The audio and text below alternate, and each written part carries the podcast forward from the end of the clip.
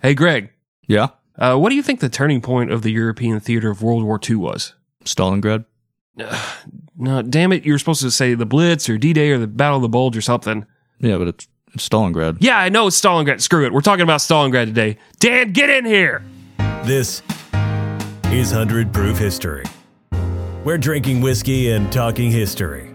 So, grab a drink, sit back, relax, and enjoy a few laughs as the guys talk about all the horrible things people do to each other. Here are your hosts, Chris and Greg. All right. Welcome to our show about Stalingrad. I am your main host, Greg. And I'm your sexy host, Chris. Yeah, and of course Dan. He, you know, he did the intro, and he's already fucking gone. Yeah, it's- that old Simpsons bit is just footsteps, and then you hear a car door sc- slam and screeching tires peeling out of here. I just, I don't know, man. I wish he was more a part of the team. You give the guy. It's fi- expensive to get him in here. Yeah. I just, I wish, I wish there was some other way. well, I mean, to be fair, he is addicted to crack cocaine, and so you give him five bucks, he's not going to waste any time. He's going to get out of here, go get his fix. Yeah, I just wish we didn't have to have him here every single week. yeah, if only there was some magical way to just like put all of that in like a recording or something, and just put that in every episode. There's not. It's Uh, No. literally impossible. I know. Like I said, welcome in. We are 100 Proof History. Uh, please find us on social media Instagram, Facebook, and Twitter at 100 Proof History. Uh, you can go to anchor.fm, it's like a boat anchor, slash 100 Proof History. Leave us voicemails. Probably play them on the show unless you're an idiot. Mm-hmm. Uh, we might even still play those. Yeah, Um, es- especially if you're an idiot. might send you some swag in the mail. We have been known to do that. Uh, please rate, review, and subscribe to us on uh, whatever podcast platform you're listening on. I do have one more bit of business Mm-hmm. to put up here. Uh, I want to let our listeners in on a little secret. We drink throughout this whole show No. and get drunker and drunker. I just I know people may come to this podcast for different things. Some may come for serious history. Some may come for jokes about penises. Uh, some come for both. But you know, if if you're coming for serious history, just listen to the first half up until the break. You're like, oh, that was good information. Maybe I should go listen to the rest myself. You'll still get the serious history in the second half, but it's it's just littered with penises. Yeah. And then, but if you're coming for do get more juvenile the drunker we get. yeah, it- but if you're coming for the penis jokes, you are you get through halfway through and you're like, eh, I don't know, this isn't a very funny episode. Then you come back after the break, after we've just you know downed a fifth of Jack, you know downstairs. Uh, it gets a little gets a little more uh, handsy. We get a little more, you know, Yeah. That that is a good point. It all- it there is a dichotomy between the Mm-hmm. between the two halves of the show. yeah. Like in the second half, we can't say dichotomy. So You couldn't say it's dichotomy. you can't say it in the fucking first half. oh no, it's a dichotomy. There's two economies. Greg, come on, everybody knows that. And another little secret I just found out from one of our listeners. They had no idea that we've been putting outtakes and Oh, shit yeah. at the end of our episodes. yeah, So after the episode ends, just wait for those DJ horns and uh, yeah. Put it's together wheels off. put together by our illustrious invalid producer, uh, Yeah. Wolf Dick. Wolf Dick, that's right. For those that don't know, he is, like Chris said, an invalid producer. He has one eye, very, very limited use of one hand, Mm-hmm. and a massive raging erection. At all times. Yeah. And he survives on animal crackers. Yep. That might all sound weird. Eh, it is. but uh, Hey, he it- also finances the show. Yeah, in the podcast game, you got to take what you can get. He got rich on Bitcoin, and he's our sugar daddy now. but Don't tell him, no. We can't all be Joe Rogan. Some of it, we have to start from the bottom. I like how we whisper about him, but Uh-huh. he's also like the producer and yeah, he has to listen to all this. edits right? it. and- yeah. Huh. Hmm. What does he know? anyway, um, yeah. So, in case you weren't aware, we do have some outtakes at the end of episodes usually. Yep. And outtakes in the middle, but they're they're intakes, I guess. intakes. They're just errors that we make that we we find humorous, but They're, Yeah. they're intakes. they're intakes. just like your wife's mouth and butt. Oh, okay. She's always told me that's an exit only. Both of them. I don't understand. like she sees me naked and she's like, "Ugh." oh, anyway, our source, our main source today is Stalingrad by Rupert Matthews Be sure to name your kid Rupert if you want him to get beat up. and study history. Like, Yeah. have no friends. I study history and make a history podcast. um, Oh, we did have other sources. We watched a few documentaries and stuff like that, but this is our main source for this uh, this story. And there's a very cool documentary we both watched on Netflix. Uh, Greatest Stories World War II in Color is that what Mm-hmm. Yep. it's called? And that episode, It's not World War II in color. There's another one. yeah, yeah. And it's, That episode is good. Yeah. on it's a- Stalingrad. yeah, it's very good. It does have some things that are a little, maybe a little misleading, or maybe things that disagree with uh, Rupert Matthews. And of course, because it's only an hour long, it's going to gloss over a lot of stuff. But that is kind of the uh, the smallest little package that you're going to find this information in. I had also looked for just several YouTube videos, just something to put on in the background while I'm cooking or whatever. Mhm. And they were just all like two hours plus and really got into mi- minutia of like battle tactics or they were, you know, made in 1958. And it was just like, God damn it. Yeah. So that, that one is actually a good one Yeah. information wise. We're going to be somewhere in between. We're not going to uh, gloss over because they do Operation Barbarossa and Stalingrad all in that 40 minute span. So Yeah. we're going to be a little bit more in depth than that, but we're not going to spend two hours talking about individual troop movements either. So, Nope. Just wieners. yep, we're going to give you just enough where you can get into argument with your uh, Nazi friends. So And I Yeah. hope you don't have those. we all have Nazi friends, Greg. Do we? Nope. nope. Nope. I don't associate with Nazis. I don't know what you're talking about. Uh, what are you drinking? I am drinking Angel's Envy. Mm. It is a Kentucky bourbon. Mhm. It's finished in port barrels, so it's not technically a bourbon. I'm drinking that because in this story, as we will find out today, there were there were a lot of angels made. They were a lot of angels made. I feel like I drank that one for the Robert Smalls episode. I don't remember my tie-in. I feel like it's very tenuous and terrible. You drank it at some point. Yeah, uh, I love that one. That's a very good not bourbon bourbon. I really It enjoy is, it. yeah, Yeah, it's Uh, fantastic. yeah. Well, uh, what, what are you sipping on over there? I'm having Balcones uh, Brimstone. Uh, Balcones is a distillery. It's a Texas distillery down in Waco. Basically, this is a straight whiskey. They can't really call it a bourbon because of the stuff they do to it, Yeah, but it is a just cla- like Angel's Envy. Yeah, it's a, technically. it's a corn based whiskey. They put in scrub oak and smoke the whiskey, and it gets a real campfirey taste. Um, it's very good. It's like it's real good. I'm I made it into an old fashioned. We do a lot of old fashions on this show, but I made it into one because a smoked old fashioned is real delicious. It just takes a lot of work, yeah. and so You've seen me make one. yeah, and so if you can just get the smoke in the whiskey, it kind of does half the work for you. So it's real good. I really enjoy it. It's a 106 proof. So I'm going to get nice and toasted myself. I think this Angel's Envy. It's only like 86. Uh, I'm winning that race. I'm drinking brimstone because Stalingrad burns to the ground in the story. Mm-hmm. And this is basically the whole time, it's like living in hell for everyone involved. It's just pure fucking hell. Yeah, So everybody excited? You ready to get into that? doesn't that sound like fun, guys? All right, well, uh, let's blitzkrieg our way into this story. Oh, nice. I like that.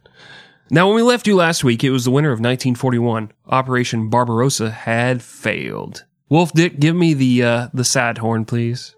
Thank you. Hitler had failed to take Moscow, and there was not a lot of fighting during the winter of 41 because who wants to get out in that shit? In the spring of 42, the Soviets attempted to launch an offensive to retake Kharkov, the third largest city in the Soviet Union. They attempted to copy the Blitzkrieg, but they didn't realize that you need fucking radio communication to do that, and you have to have a fluid supply line. So if like your tanks have to swing, you know, five miles south, you can get them oil and gas and ammunition. They didn't have all that stuff figured out. And gas station hot dogs. Yeah, so basically they're running the uh, Sam's Choice brand of the Blitzkrieg. Well, because they didn't really know how to Blitzkrieg worked, the offensive failed, resulting in the loss of nearly 290,000 men and 950 tanks. The Soviet army in the Southwest had lost approximately 80% of their tanks and artillery in this offensive. So, whoops. Whoopsie daisy. Yep. Now, Hitler needed oil and coal, and both were in the Caucasus in the southern part of the Soviet Union. And so, his plan was to divide up Army Group South into two armies, Group A and Group B. Real fucking creative with the group names. like now you have like Operation Rolling Thunder or something cool like that, Yeah. which I guess that was the Vietnam bombing, so maybe that wasn't that cool. But, anyways, you come up with cool names. Uh, he's just like, "Pff, I don't know, A and B. Fine. Mm-hmm. That's fine. Who who cares about this shit, really? You know, like, All of the Einsatzgruppen death squads, they were named like Einsatzgruppen A, yeah. Einsatzgruppen B. You know, They, I mean, they are a very organized people, so they don't. I guess they don't feel the need to come up with all these fucking code names and stuff. But at the same time, it's like put some effort into it, man. Like I know you're all methed out and you're you're trying to figure out like uh, how bombs work and you're like what makes tank treads turn and all that shit. Mhm. Like you're you're all worried about that shit, but uh, you know, you know, put some heart into it, just a little bit. You know, I've got a little theory here. Mhm. Um, Hitler's known for being a very bad tactician. What? That won't. I come. don't think he was going. Yeah, that, won't- won't, that won't play a role at all. No. Uh, he did. He certainly didn't get that name from largely this battle. No. Um, I don't think that he necessarily wanted the oil and coal that were available in the Caucasus regions. I think he was looking at a map Mhm. and somebody was, you know, speaking him through it and then pointed at that region and was talking about the Caucasus. He's like, oh, no, ho- ho- hold on. oh, oh, let us go there. yeah. Let us go there. We must have that for our own. Let's go see if those mountains are circumcised. Okay. that doesn't make sense at all. How do you No. circumcise a mountain? Eh, I don't know. I don't either. It's stupid. Well, We'll get our top guys on it. Uh, yeah. Wolf Dick, figure out how to circumcise a mountain. No, he's our top guy. We're fucked. Dan's our top guy, and he left already, so we're on our own. Group A would push south and take the oil fields. Group B would protect their advance by pressing east towards the Don River. Uh, that's my uh, estranged uncle's name as well. Don River. Don River. hey, nice to have, nice to be on the show. Thanks for having me. Hey, kiss Pinky Ring. Yeah. Kiss Pinky Ring. My name's Don River. I'm going to Vegas. Gonna put it on black, baby. And I don't mean the roulette wheel. You know what I'm talking about. well, that group would press towards the Don River and then towards Stalingrad. The offensive was set to begin in June of 1942. Group A had initial success and didn't meet too much resistance. The Soviets had already begun to pull troops back towards Stalingrad because they believed it would be a potential target in the future and because they needed to regroup after the defeat at Kharkov. Group B, which consisted of the 6th Army and the 4th Panzer Army, was also having success in their move east. A temporary setback in Voronezh resulted in Hitler firing General Bach, the leader of Army Group South, so he just went on to make beer, basically, leaving it with no leader and at the mercy of a methed out Hitler. I'm the leader now. Yeah, you thought Hitler was bad. Yeah. Now you got fucking methed out Hitler thanks to Dr. Morell. Yep. Uh, hangover number one. You guys should go listen to that. Mm-hmm. And be like, man, that's really good. I'll give these guys two bucks a month to hear more of that stuff. Fighting in the South got more intense for Army Group A, but it really wasn't anything they couldn't handle. Still, Hitler wanted results, and so in July, he pulled the 4th Panzer Army away from Army Group B and sent it south to assist. The shitty Russian roads weren't meant for so much traffic, and it just caused like this huge fucking traffic jam. Hitler then changed his mind and sent the 4th Panzer Army back to Group B and ordered them to attack Stalingrad. No one knows why Hitler attacked Stalingrad. It wasn't. It wasn't Wasn't. yeah, that's a new one. It wasn't of huge strategic importance. Some theorize he wanted to wipe out the city named after Stalin. Yeah, maybe. He wanted to just fuck over his ex best bud. Some say that Hitler believed that it was important to take the city to control the Volga River. Our main source, Stalingrad by Rupert Matthews, theorizes that it was uh, kind of a sunk cost fallacy, or if you ever played poker, your pot committed. Yeah. Uh, basically, he kept having to put so many troops into taking it that to lose it would feel like a major defeat. I think it was a matter of it being his namesake I do too. because it was never in the original plan. Mm-mm. Uh, it was only once they started uh, moving troops around when they realized Operation Barbarossa was taking longer than expected to where they had to move troops to go and get coal and oil and all the stuff that you said that I'm literally repeating right now. Uh, Yeah. but it was only then apparently that they noticed Oh, Stalingrad. and it There's was like, and it Stalingrad. was like, it's on the way. huh? Well, yeah, yeah, Yeah. Let's let's let's get that. Yeah, it's kind of like you know you're on your way home, you're drunk as a skunk, and you see a jack in the box. You're like, all right, pull the fuck over. Yeah, let's get that. Immediately diverting my plans. yeah, and twelve tacos to go. Thank you. and like we mentioned that Netflix series, I can't remember the uh, the female historian's name, but oh, she's just a historian, Chris. well, it, when you're watching it, there's only one of or one female on that episode. So I'm not being se- I'm I can't remember her name, but it was her. And so she's like, "They're going south," and oh, here's a tasty little morsel. And I'm like, well, that's a weird way to describe this uh, city full of humans, and you know, Yeah. result in millions of deaths. But she did make a good point. She's like. Literally anywhere else on the Volga, north or south of Stalingrad, she they could take that and control the river without this huge fight. So no, it's not he needs to control the strategic point of the Volga. It's basically like you said, it's just like, oh, fuck it. It says Yeah. it says Stalin. If it had been called Steve Grad, we would have been interested because that's the name of our couples counselor. But Hitler wouldn't have touched it. Yeah. Yeah. I've got a bone to pick with that lady, by the way, What is that? that historian. Mm-hmm. Uh, she completely misquoted a quote, but then acted like it came out of her mouth. Oh, She had said something about, like, you know, and Hitler's whole idea was they were just going to go in and kick the door in and just, you know, the whole rotten house would fall down. I'm like, we got that quote motherfucker, that ain't the quote. And you don't act like it's yours. right. I don't know. No, It just seemed disingenuous. It did. It did a little bit. You, she's stealing a quote, but she didn't quote it right. So then, it, I guess it does become her quote. That's how it works. If you- Yeah. if you misquote the quote, the quote becomes yours. I think she was intentionally deceptive. Yeah, maybe. Like most women. Moving on. Now uh, Hitler was busy moving tanks around the battlefield, and he's doing this, moving them back and forth, even though he's low on oil and gas already. That's why we're going to the fucking Caucasus, or if you believe Greg's theory, it's because it sounds like penis. The Soviets they were busy preparing for a defense of Stalingrad. So Stalin organized the people of Stalingrad into work groups and had them dig anti-tank trenches. They cut down trees to block roads or to build machine gun nests. They blocked some of the roads but left others open to create possible ambushes. They destroyed the interior of houses and factories to set up machine gun and sniper nests, as well as put holes in the walls so that they could move up and down the blocks without exposing themselves to the enemy. Love exposing myself to the enemy, Oh, which are yeah. homeless people. As we'll soon discover, that sometimes that might be the only like weapon they have. Just running at them, dicks out, Yeah. just woo, helicoptering at them because supplies are drastically low at this point. Mm-hmm. The army took control of all the boats that crossed the Volga and used them to bring in supplies, but also to take out resources that the Germans might capture or destroy. As a result, over 400,000 civilians were trapped in the city with little or nothing to eat.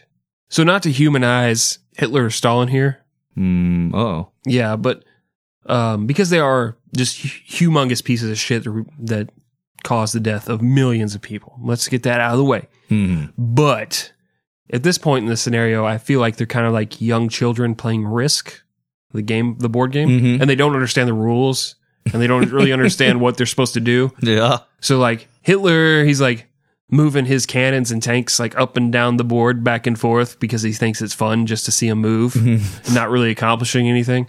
Uh, meanwhile, Stal- uh, Stalin's like, I should really reinforce this this part right here, but I don't have enough troops, so I'm just gonna like here's a Power Ranger action figure and a ketchup packet, you know.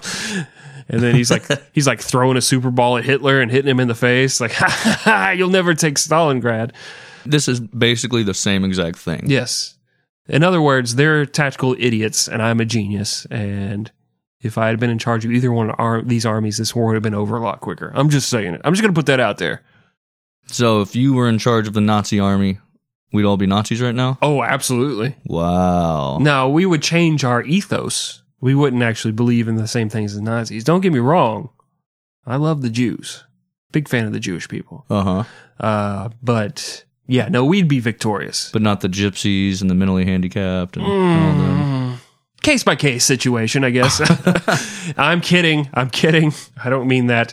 No, uh, I would never lead the Nazis, even if I was asked. Not going to take that job. I would lead them into Death Mountain and we'd all be dead. Yeah, I'll show them. take them into Stalingrad and that Power Ranger would kick our fucking teeth in. Drown them in a ketchup packet. On July 22nd, 1942, Stalin issued General Order number 227, which uh, that was that old, really old 70s show. hmm. uh, 227 with Jack A or whatever. You don't remember Not a that? fucking clue what you're talking about. Well, all of the the 18 year olds and you know under who listen to this show, they're They'll real- definitely yeah know. they get that. Uh, that became known as the not one step backwards order. yeah. Basically, no one was allowed to retreat without orders from a general. A unit of troops or a tank would be set behind an advancing army, and if anyone tried to flee or retreat, they would be shot on the spot. Which, you know, all things considered, if you're in the Red Army, do you want the job of the guy heroically charging to your death, or do you want the guy sitting in the back saying, you better heroically charge to your death, or I'm going to fucking shoot you in the back? Definitely the one that shoots the guy in the back. Yeah, you're in way less danger. Yeah. It's like, sorry, you know. I can live with that. I was ordered to. yeah. Just following orders. You heard it from Greg first. it would not be uncommon for an advancing Soviet force to have the Germans firing machine guns from the front and their own quote unquote defensive forces firing machine guns at them from the rear.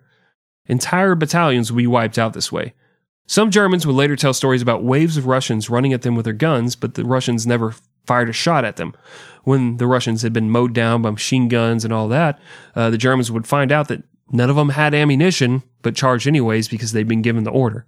That's why they call this shit a meat grinder. Yeah. It's fucking insane. Order 227 also created penal companies. Hey. Hey, what's up, ladies? Would you like to see my penal company? Would you like to be a member of my penal company? Invest. You get on the ground floor because it doesn't go any higher. Would you like to give my penal some company? Ooh, there we go. Now, these battalions uh, were convicts or defectors who were sent on suicidal missions, like, uh, hey, Greg, it's 1942. We're hanging out in Stalingrad, Oh, nice.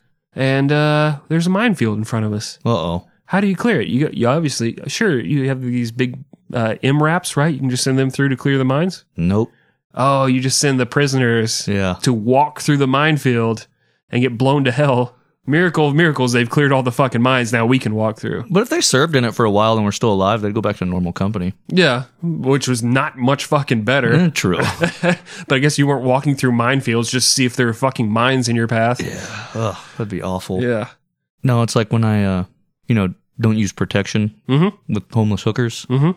That's what that would feel like. it's just constant danger. yeah. Just walking through a minefield. You don't know. Yeah, but that's part of the arousal, right? Yes, I, I, it is. And I'm sure these guys were excited as fuck walking through there. Not in a good way. But I bet their hearts were racing. that's true. That's true. Okay. It is relatable. There's a thin line between pleasure and pain, Chris.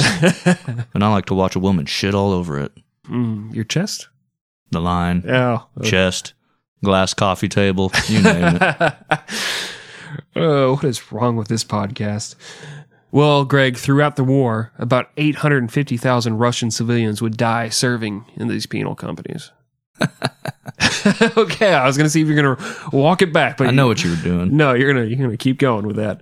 All right. Doubling fine. down. That's fine. I, I applaud the effort. Wolf did give us some applause there. Okay. Now, with the Germans regrouped and the Soviets dug in, the stage was set for an incredibly bloody battle. The battle began on August 19th, 1942. The Germans were commanded by General Frederick Paulus. The Soviets were led by General Georgy Zhukov. And just something going forward General Paulus, it sounds like a Star Wars name. I'm just going to say it. Yeah, I guess it kind of does. You have failed me again, General Paulus. Yeah. And then he chokes him. Early on, the Germans found success on the northern flank of the attack. On the first day, they took the northern suburbs of Stalingrad and controlled the northern part of the Volga River. Paulus then ordered the Luftwaffe, which is the German Air Force, It's pronounced Luftwaffle. the Luftwaffe, to pound the city into submission. Mm. Over 1,200 planes hit the city with both explosive and incendiary bombs. The fires would burn for months. One German soldier would write that at night he could use the light from the burning city to read his newspaper, even though he was 30 miles away from Stalingrad. He's fucking lying. bullshit. He's lying. Oh, also there was a full moon, but it, I'm pretty sure it was those fires. Mm. And I had a flashlight. Yeah. and uh, it was it was nighttime on the other side of the world. It Yeah. was actually daytime where we were. in The daytime of the night. Yeah. Stalin didn't want anyone to think he was losing, so he ordered that all of the dismantling of factories and all evacuations be stopped. The NKVD was ordered to kill any civilian attempting to flee Stalingrad. The civilians, women included, were organized into worker battalions and sent to fight the Germans in the north. 20% of these men had no weapons and were told to pick up the weapons of the other men when they were killed. Obviously, the casualty rates of these battalions were incredibly high. I'm starting to think this Stalin guy isn't really the hero of this story. Yeah, but he's on our side, so Technically. Yeah. you know, something we we grew up learning. was, Oh, he's part of the team. Yeah, we got Yeah. that picture of him and He's a piece of shit. Roosevelt and Churchill meeting Yeah. Mm-hmm. at that conference. You're like, oh, look, they're all on the same side trying to stop evil Hitler. Everybody's laughing except Stalin. Yeah. He's just like, "Mm, I wonder how many people here I can order to have killed. I don't understand anything they're saying. Borscht, borscht, borscht, borscht. That's all he says over and over again. the fighting continued throughout August, and the Germans were quickly getting close to encircling the city. On August 29th, General Zhukov arrived to oversee a counteroffensive and found that morale, especially in one unit that had broken and fled, was low. To fix this morale problem, he lined up that entire unit in the street, pulled out his pistol, and he shot 12 of them in the head himself. Hmm. Yeah. Anyone else have low morale? He's a hard bastard. Yeah. On September 3rd, the city was fully encircled by German forces. Zhukov then changed his methods. No longer would the Soviets launch counterattacks to try and break out of the circle, but they would dig in and force the Germans to launch infantry attacks into the city where their artillery and air support wouldn't be able to assist them. The strategy would later be called hugging the enemy. That sounds so nice. I'm just gonna hug him. I'm just gonna, There's, Hey. there's always love in war. hey, buddy. You know what? We don't have to fight. We're on. We're both people. We're both humans here. You know. We're just Look, you got one and I got one. yeah. We'll just Let's touch them. Let's just hug each other. We can feel our, our, our erections through our pants. Yeah. Uh, you know. Let, let me see yours. what, what's its flavor? Do you, do you mind if I? This is some weird fanfic we're writing here. May I? I don't know if you know this, but the movie Enemy at the Gates is, Mm-hmm. is based on this movie. yeah. So the fanfic you're writing is obviously called Enemy Enemy of the Gays. Yeah. Yeah, see? See how I made it work? Yep. Okay. I do. I knew where you were going right when you said enemy at the gates. To lead this defense on the ground, Zhukov would send in General Vasily Chuikov, who swore that the army would defend Stalingrad or die. Yeah, an interesting little note here um, about the hug the enemy thing. Basically, they said we'll get close to them because the Germans won't use artillery or planes to bomb because Right. it'll wipe out their own troops. The Russians had no problem launching artillery into their own positions while they're hugging the enemy. They're like, "Fuck it, don't care, gonna fuck shit up." I'm I'm way back here with the artillery. I'm like the safest guy in this fucking battle. I'm feeling great. Let's just fucking send it. Yeah, they would. And on September 12th, Polish played right into Zhukov's hands. He came up with a plan to march infantry into the southern part of the city and capture the ferry ports. He believed that this would cut off supply to Stalingrad and either force a mass surrender or allow the Germans to starve the city to death. He told Hitler that the ferry ports would be captured in 10 days and the rest of the city in another two weeks. Uh, that's- I mean, that's pretty much the timeline we're doing, gonna deal with here, plus a few months, but right or wrong, Basically. yeah, basically, it's- Basically. it's fine. His confidence meant that Hitler didn't remove any additional forces from Army Group Center to defend the flanks of Paulus's army and instead relied on Romanian and Italian forces to guard the rear. Uh, this is going to be pretty important later, Yeah, it's gonna play a big role. Yeah, and I'll volunteer to guard the rear. You know what I'm saying? I don't know why this podcast is so homoerotic, but it just keeps getting going further and further. Yeah, me either. Like we blew out of that closet and just started running a fucking marathon. just dick swinging in the wind. Chuikov would arrive just as the offensive began. Like the other German offensives, it was proving to be very effective, and they had already plunged deep into the city. Chuikov would order counteroffensives to slow the Germans and found that while the Germans still won these many battles, they did have to move more cautiously through the city. Infantry would have to go ahead of tanks to root out any anti tank positions, often having to clear each block house by house. The Germans called it Rattenkrieg, or rat warfare. All right, in American. Still, the Germans advanced steadily and were closing in on the ferry ports as well as Chuikov's bunker. At about 3 p.m. on September 14th, the Germans were just 200 yards away from Chuikov when General Alexander Redemptsev arrived with the 13th Guards Division, a relief force of 10,000 men sent by Stalin. Redmitsev told Chuikov he was ready to attack, he just needed some artillery cover. Chuikov said there was no artillery. Redemptsev basically shrugged and said, fuck it. Let's go, bitch. Yeah. He turned to his men and told them to remember that there was no land behind the Volga and directed them into battle. Basically, no retreat. Yeah. You're across the river. You're here, motherfuckers. Let's go. In the first day of fighting, 3,000 of Redemtsev's men would be killed. By the end of the battle for Stalingrad, only 300 would still be alive. what is that? You've lost 9,700 out of 10. I guess that's 97%. Lost Yeah. nine, 97% of your men are fucking dead. it's crazy. But on September 14th, the 13th Guards would successfully drive the Germans away from the ferry ports. Paulus's offensive had failed, but there was still a lot more rat warfare to be had.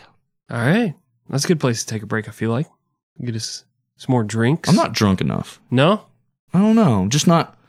Just don't seem to ha- be having that funny bone right now. Mm, Yeah, but I'm gonna go fucking get it. You're like, man, this story about people just fucking burning and dying and starving is Nah, that's not it. I was funny last week. just. I can right. laugh through anything. That's true. That is true. That cancer diagnosis of yours was just fucking hilarious. you should have seen when I was six and my uncle was touching me in the in the house when everybody was having a barbecue in the backyard. Mm-hmm. I was laughing my ass You off, know, just getting that tickle monster all knowing that I was Yeah. gonna have that fucking trauma for the rest of my life. Hilarious. But at least he gave you a Kit Kat after. and a kiss on the lips. All right. Wolf Dick, uh, you need anything? You good? Okay, he's not saying anything. Let's go get a drink. Ah.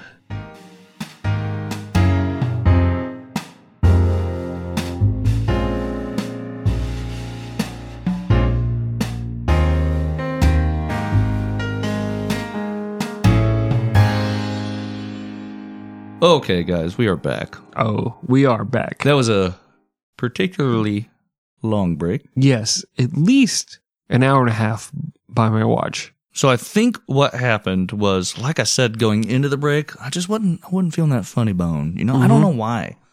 It's rainy outside today. You Mm-hmm. know, you look outside and it's you could be a picture of depression. Yeah, you've been just the lis- rain on the window and you just peering out and frowning or something. Yeah, when I showed up, you were listening to a lot of the Dashboard Confessional, just like thinking about life a lot. And I'm like, you know, we need to stop this because we got a, a podcast to do. You can't be like all fucking depressed, like Billy Corgan level depressed.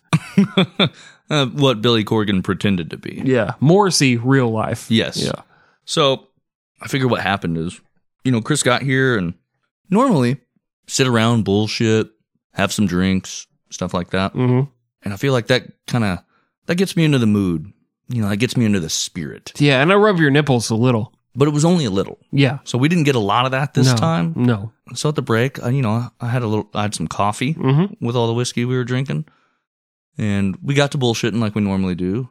And I think that's why I realized it was missing, you know? or Yeah. That's what was missing. Your was- nipples perked right up. Oh, yeah. Just. yeah. Ding! Yeah. So, yeah, I'm feeling much better. I'm sure it's not the eight ounces of whiskey I had. I think it was just the conversation I've had a lot. with my friend. I've had a lot of 106 proof uh, balcones. 100 per six proof. Yes. Yeah. Yeah. I've Uh, had a- you sound like you've had a lot. well, you were all like, oh, I'm so depressed. Oh, eh, life Did is not say that. meaningless. That's not true. Oh, darkness is my existence. And I'm like, yeah, that's true. Let's talk it out. And while you're talking it out, I had a lot of whiskey and a lot of this brimstone by Balcones. And so I'm nice and toasted right Yeah. now. Yeah. So it's probably gonna get pretty uh, loosey goosey. Pretty fucking wheels off here in the back half of this horrible fucking battle. All right. um, do you want to give like just a quick recap to catch us up? Yeah. So where we're at right now is in 1942, Hitler was heading south to try and get oil and coal from the Caucasus regions of the Soviet Union. Uh, basically, he needed that stuff for his own production, his own panzer units. You got to get that lube. Yeah. And so he's heading south, but then he sees, like we said, a tasty little morsel. Mm-hmm. Mm. Stalingrad, named after his mortal enemy, former best bud. It- That's usually how it go how it goes, right? You're like you're best friends with somebody, and then they turn against you, and now you're you're just fucking arch enemies. Then you really want to turn the screw. Yeah, Not that's- just some regular like bum on the street that pisses you off. yeah, It's like, no, I That's got an me. emotional connection with this guy. that's me and you each week past like episode 5 Mhm. Like, how can I fucking just twist this fucking knife in Yeah. Craig's side? Yeah. Um, but he saw Stalingrad and he said, okay, let's fucking take Stalingrad. There's a little bit of troop movement, diversion, all that. Uh, the Soviets build up their troops in Stalingrad and it becomes this just fucking slog, what the Germans refer to as rat warfare, rot, rotten Krieg Yeah. um, door to door, building to building warfare inside the city. Yep. And that's kind of where we are right now. Okay. Now, this is an overarching story. Um, obviously, this is all about one giant battle, but within this battle, there are several like mini battles, like little Oh yeah. little fights for territory inside Stalingrad.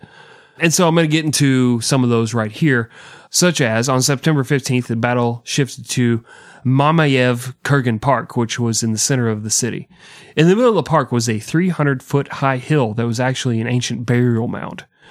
Now, this was a key strategic point because it allowed for a full view of the city as well as a place to launch artillery from.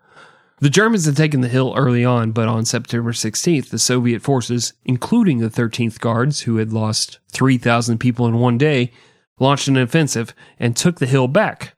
But the Germans then launched a counteroffensive and retook the hill. But then the Soviets launched another counter counter offensive and took it once again. The fighting for the hill would go on to the 27th when both sides said, ah, fuck it, and just took up defensive positions around the park. I like that it was like, like a counter counter offensive. It just keeps going back and forth, so many man. people counting.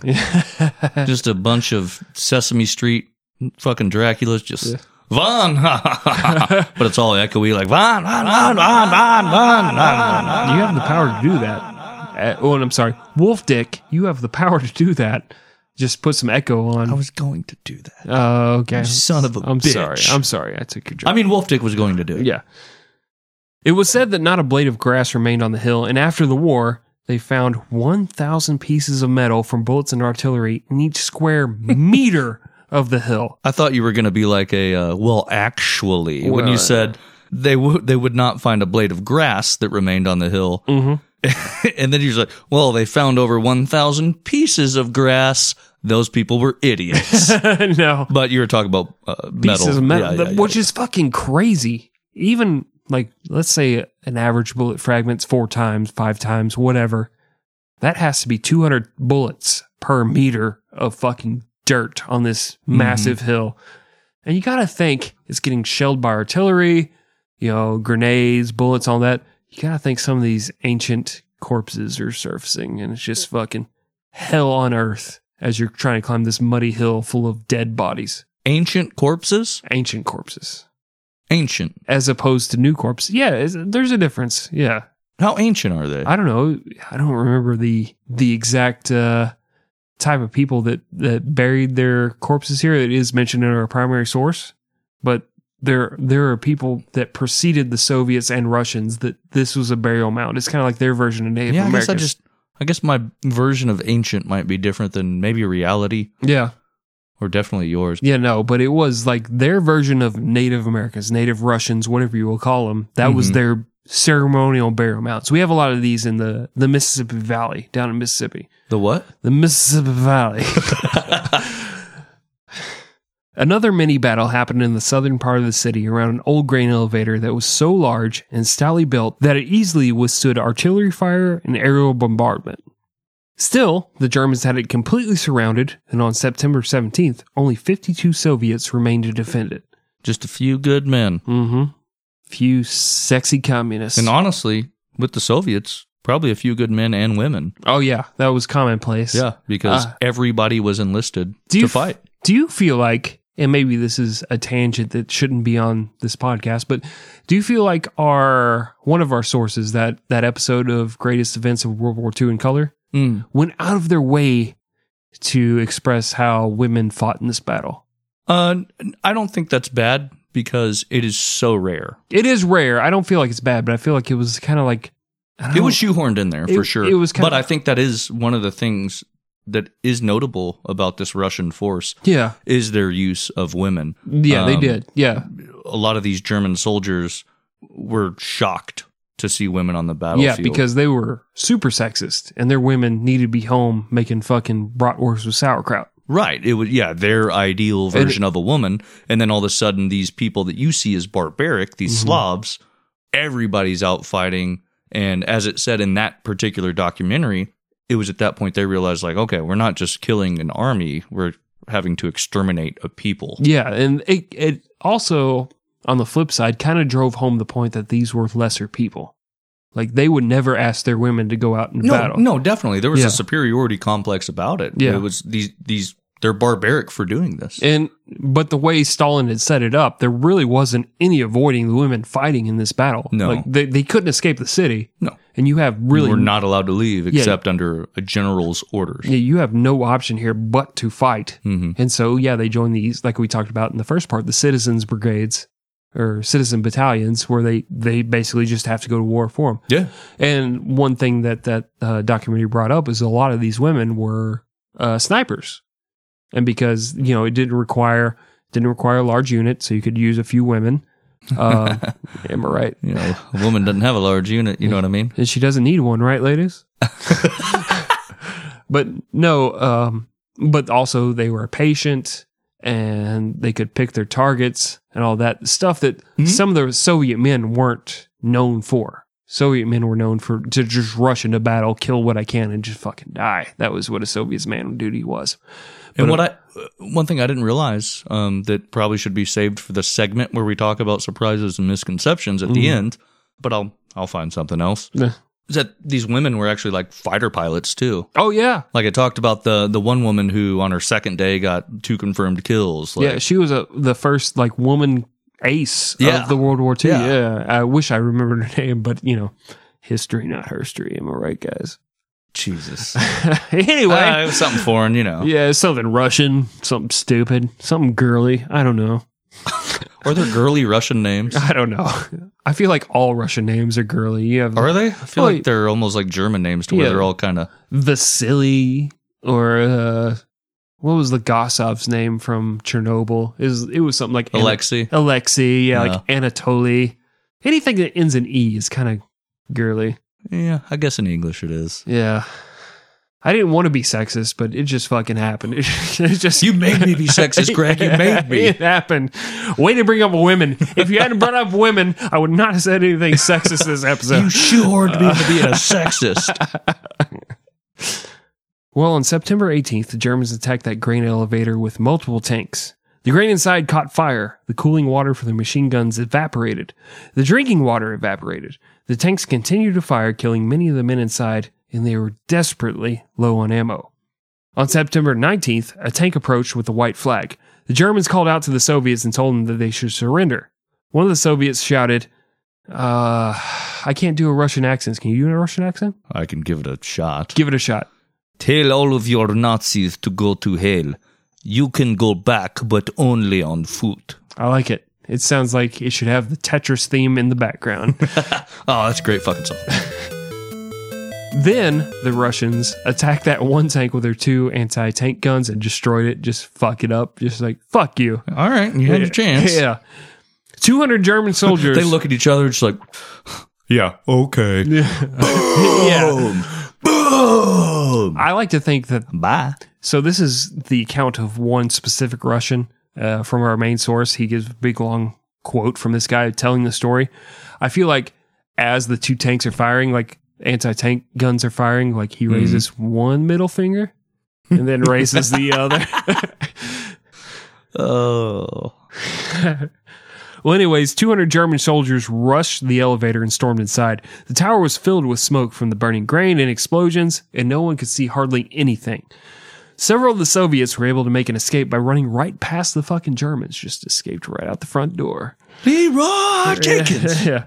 Like, yeah, yeah, go get them. They're up there, guys. No, they're shooting at us. Go get him, Zig Heil, I love Hitler. Yeah, yeah. The Germans took the. Oh, I'm gonna fucking take that out of context. Oh, Yeah, absolutely. our our new intro is just going to be us praising the Nazis, just segments. Oh no, just you. The Germans took the elevator, but it caused the southern advance in the in the city to grind to a complete fucking halt. Several generals told Pallas that he should pull tanks out of the city because they were ineffective. He called them defeatists. Basically, like, how dare you fucking question me for Yeah. sending tanks into this fucking tight corridor where they can't do shit. We've lost their mobility. They're basically like slow moving backup for infantry. But of course, yeah, fuck you, you're defeatists. Sure. And he had all of them reassigned. Like every general, Jim, Yep. every general that said we should do this, he's like, uh, maybe you should be running our sanitation department, shithead. And that's what, you know, unfortunately, or fortunately, whatever, however you see it. Um, for these armies, unfortunately, both on the Soviet and the Nazi side, was it was all sycophants. you Yeah. know? And if you weren't a sycophant from the top down, then you weren't on board. You were gonna get fucking shipped yeah. off or killed. You're Uh, in, you had to be in complete agreement with the person above you. Yeah. Mm-hmm. There wasn't room for questioning. And it started at the top. that's shit tier leadership. Agreed. You know, basically any good leader, I'm going to give you guys a leadership seminar right now. Any good leader should be able to listen to their subordinates and take their advice into consideration at the very least. And every one of these guys are like, fuck you. I told you to move the tanks in the city, move the fucking tanks into the city. I don't care what happens. Especially in these situations where you have like Hitler, he's in Berlin, Way off. Yeah. and Stalin's in Moscow. Trust the people that are there looking at it. Yeah, none of that matters to either one of these You've guys. put them in these positions for a reason. Right. Yeah, but none of that matters. Nope. It's what I say goes. Yep. I'm not there, but what I say goes.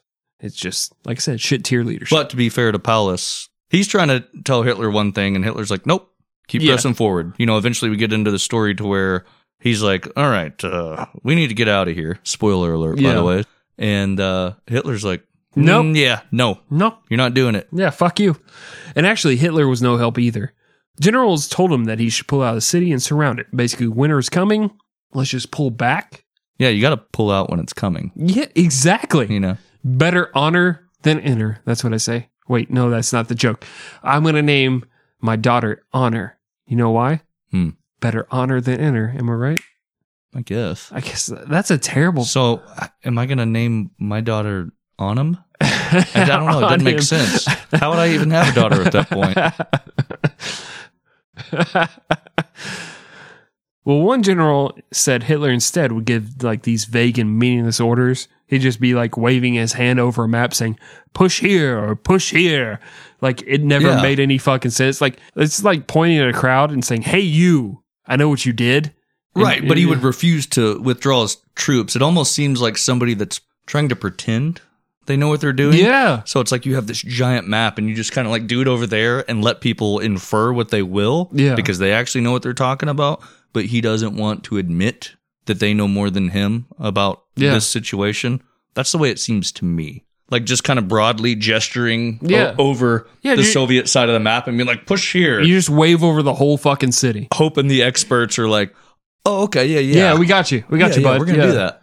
I can I tell you something that is it, this might not make this episode, but is a dream of mine Hmm. for our if we do video series. Man on man No, no, that's in happened. a podcasting studio. That's Oh, happened oh, never- multiple times. Never mind. Multiple times. Okay. Um, no, but like we have our own maps or sand table or whatever, and like we re- reenact these battles. Like we'll do a Civil War series and we react these battles where Mhm. like here's how I'd push my troops. Do we get the little pushy thing? Yes. oh, Uh, yes. yeah, the little I'm down. stick, Let's yeah. do it. and you you kind of push the troops. Here's how I do it, and then we compare it to actual generals and just see how we'd fare. Dude, honestly, we should just get a gigantic risk board. Uh huh. And then that's how we would push our units around on the risk board is with one of those little Sticks. general pushy sticks. Uh, Yeah, Ah, Uh, a boy can dream. I can. Okay, anyway. Meanwhile, the fighting continued. Yay. Paulus then brought in Dora. The explorer. Do do do do do Dora. Do do do do Dora. I don't have a kid, so I don't know the song. Yeah, well, very rarely does the actual version of Dora come up. Uh, Dora was a giant artillery cannon Oh. that fired shells that weigh seven tons each. That- It's a lot of weight. That's 14,000 pounds for you Americans. I guess tons It's are Amer- actually 14,000 pounds for anybody. No matter what, it's fine. But, yeah. The cannon was so big that it had to sit on a railroad car and it could only fire 14 times a day. That's not a lot. No. That that thing had to cool down a bunch. Not only that, trying to lift 14,000 pounds of artillery shell into the fucking cannon. I would watch Dora the Explorer if it was about this fucking cannon. I'm not going to lie. If It was just like they're singing about their backpacks and their maps, and all of a sudden Dora pulls out this fucking giant fucking artillery shell the size of a Volkswagen Beetle and fires it into a city. And she's like, now we've conquered the troll under the bridge. Fuck that guy. Okay. You don't, I don't know what any of that means. You, parents know. okay. And they're like, yeah, fuck that troll. I'm the nasty old troll who lives under the bridge. They're like, yeah, shell him. Just fucking blow that bridge to hell. Fuck that guy. And then we'll build our own pontoon bridge, Pontoon. pontoon bridge, and we'll cross the river and make our way to Ice Cream Mountain on our own. So it's fine. All right. I agree. Inside the city, snipers were everywhere. The most famous was Soviet sniper Vasily Zatsiev. He would lie perfectly still in rubble for days on end, fire one time, and then remain motionless until nighttime when he could move to another position. By the time the war was over, he had 224 confirmed kills. Confirmed. Yeah. Quote unquote. Well, I mean, how many people you gut shot and they just drop? You're like, hmm, maybe. Or who's doing the counting? Well, his spotter, I, well, he probably didn't have a spotter back then. No. It's just him. Yeah. Either way, it's still pretty impressive. Like he, It's he I agree. I'm sure he killed a fucking ton of people, Mhm. which is impressive for Yeah, be- you know, being a sniper yeah. in the army. Not just if you're pot shotting homeless people. I think that's impressive. I think you've But- done way more than two twenty four. But, you know, these numbers are dubious. it is.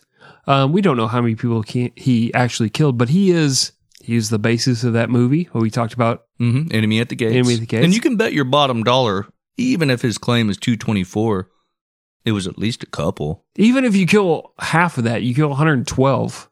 Or if you kill 10% of that. I mean, it's Yeah. still a lot of people. It is a lot of people. Still killing 24 fucking people. And- yeah, that's more than I've killed. I'm only up to like 17. But Rookie. Good, good luck finding the bodies, FBI. Anyway, no, but he's like, he is like the godfather of the modern sniper. Whereas, Like Don River. yes, Oh, kiss the ring. Uh, Kiss the Kiss ring. the ring. Kiss the ring. I lie in rubble all day. but no, like now, like if you said, "Oh, he lied in rubble for days. He didn't move till night." For for people who understand modern warfare and modern snipers, that's not a big deal. Like these guys are trained to lay in the same position for days and basically shit their pants, piss their pants. Doggy style is the Yeah. position. Yeah, and just lay there. He basically created this. This is- was his. If I don't move in this rubble or this fucking standpipe or you know, whatever, these pile of corpses, no one will spot me. I can fire one shot, kill one guy, wait till nightfall, move out of that position, move to another pile of corpses. That was basically the creation of the modern sniper. So Yeah, I do give him a little bit of credit for that. for sure. Moving from one position to another. you Yeah. know. transitioning to that reverse cowgirl. hmm You know, it, Yeah. that's skillful You know what? I have without, to, it, you know, falling out. I have to imagine that sitting in reverse cowgirl and firing a sniper shot is pretty fucking amazing. Like you're not even, you're just over your shoulder, back behind you. And it never falls out. Yeah. You just keep on going. That is skill. True skill. Well, another famous mini battle to arise from Stalingrad was the fight for Pavlov's house. Oh, and- and his poor, poor dog. Different Pavlov, Oh. but I like it. Oh, I okay. do like the reference. We should do a, a, a mini soda hangover on Pavlov's dog because Like they, they ring the doorbell and the dogs fucking come and then they blow it up. Yeah, well, do you know he actually cut off the heads of some of his dogs to do those tests to see if they still salivated after he rang the bell when they were dead and their heads were decapitated? I did not know that. yeah, that's a fun experiment. Fun for everybody. So maybe we should do a hangover on that Pavlov, but this is a different Pavlov. And we can recreate the experiment on air, yes. but maybe instead of dogs, we just use something less. Homeless. Oh, well, I wasn't going to say that, but yeah, I'm on board. I was going to say women, but that's probably too far. That's too far, Chris. That is too far. What about a homeless woman? Oh, well, that's not even a real woman. That's not a person. Yeah, okay. That's a Untermensch. Oh, why does anyone listen to this? now, Pavlov's house was a four story apartment building located at an important intersection. The Soviets had placed anti tank rifles on the roof, several machine gun nests in the windows, and created a trench system which led away from the building to an area like reserve soldiers and such. yeah. The building was named after Sergeant Yakov Pavlov, which is my favorite 1980s comedian. he was placed in charge of the building after the senior leader was wounded and transported away. At no time did more than 50 men occupy the building, and that 50 was constantly changing because people would get wounded, he'd bring up reserves and all that is basically never the same guys. But Uh, you had to, you know, adhere to fire code. Right. 50 man max. At max, there's a sign posted at the entrance. You want in? Somebody else in the club got to die. That's exactly how nightclubs operate at Mm-hmm. this point in time. Well, for me, uh, Pavlov's house is kind of like that old. Uh, I can't remember the name of the ship, but it was a it was a Greek philosopher who brought this up. Basically, you have a ship, it goes to battle. Certain parts of the ship are damaged. You replace that part of the ship. Damaged. Yeah. And then you go to another battle, parts of that ship are damaged. You replace the other parts. Eventually, all the parts are new. Is right. It, is it is the- it is it the same ship Is it or if you put all the replaced parts and built a ship out of them, Yeah. well then would that be the original ship? Right. Right. So that's kind of what we're dealing with Pavlov's house. It's never the same 50 guys. It's always changeover because so many people died at this fucking house. I like that even though it's a different Pavlov, it's still kind of this thought experiment. It it really is. Yeah, you still have to think about it. You Yeah. still have to go, okay, it's different 50 guys. Is it the same? Is it still? Is it still this unit? or- Yeah. Is it? s- No. I don't know. Yeah. Why don't you guys think about that for a while? But anyway, I'm going to continue with this fucking horrific story. Yay. It is said that Pavlov personally destroyed 12 German tanks, and each night he and his men would have to go out in the streets and push over the piles of dead German soldiers so that they had clear firing lanes. You know, just another Thursday night. That's fucked up. Normal man. old maintenance around the around the property. You got to do things like that. Like even let's let's relate this to to American country terms, right? Like you're in like you live in a rural town, right? And you have s- a squirrel problem. Imagine one night you kill 5,000 squirrels. hmm and you got to go out there and clear the fucking squirrels so that when the next squirrel comes out of the tree, you can clear, you can kill that next squirrel. Yeah. That is fucked up. Just thinking about squirrels, that is fucked up. Human wise, it's just fucking mind boggling. I don't know. I hate squirrels. That is true. They're fucking rats with fluffy tails. They are. They are overrated. All they are. And they are taking over this goddamn earth and no one's noticing. Wake up, sheeple. we just turned into info wars about squirrels. I'm okay with that. and I fucking hate InfoWars and Alex Jones. Anyways, after this whole situation at Pavlov's house, uh, Chukov, who led the Soviet forces in the area, if you don't remember, he would later joke, joke, that Hitler lost more men attempting to take Pavlov's house than he did taking Paris. I don't think he's wrong. S- I don't think he is either, but still, it's like, ha ha, ha, so many of your people died. So many of my people died too, but ha, ha, ha, Hilarious. Fuck you, Hitler. Gotcha, you stupid idiot. In October, Paulus reported to Hitler that his offensive had ground to a halt. So what did Hitler do? He's like, okay, well, let's think about this for a second. Well, what should I do? Immediately order another offensive. Yeah. Yeah. He believed that his position inside Stalingrad was similar to the one inside Verdun in 1916. If you guys aren't familiar with this, uh, eventually we probably will do a series on World War II ba- or World War One battles and stuff like that. Uh, Verdun. Yeah, and this is a, a good one. Yeah, Verdun was set up as a meat grinder.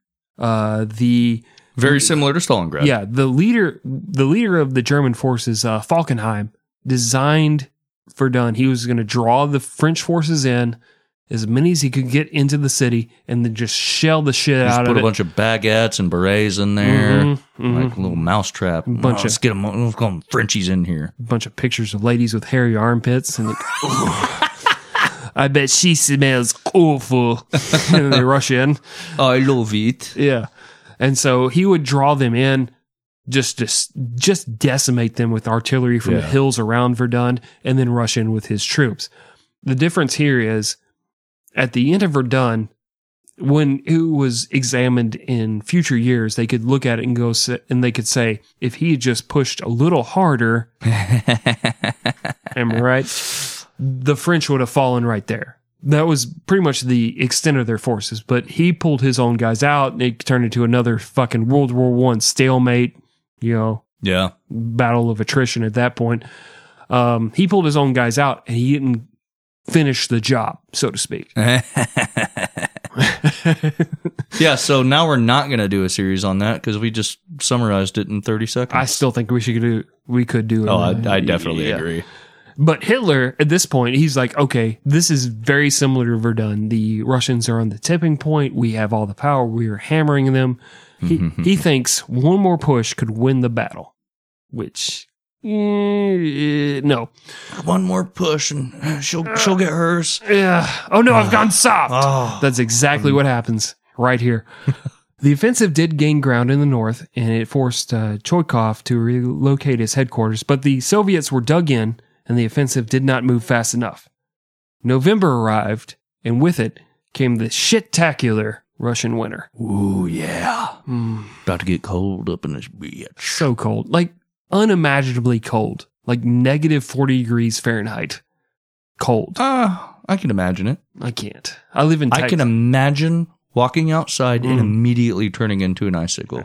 yeah. And it's not that cold, so Well, like we talked about in the last episode, these uh, icicles would taste like sauerkraut and lederhosen, or the inner thigh of a Robin cosplayer.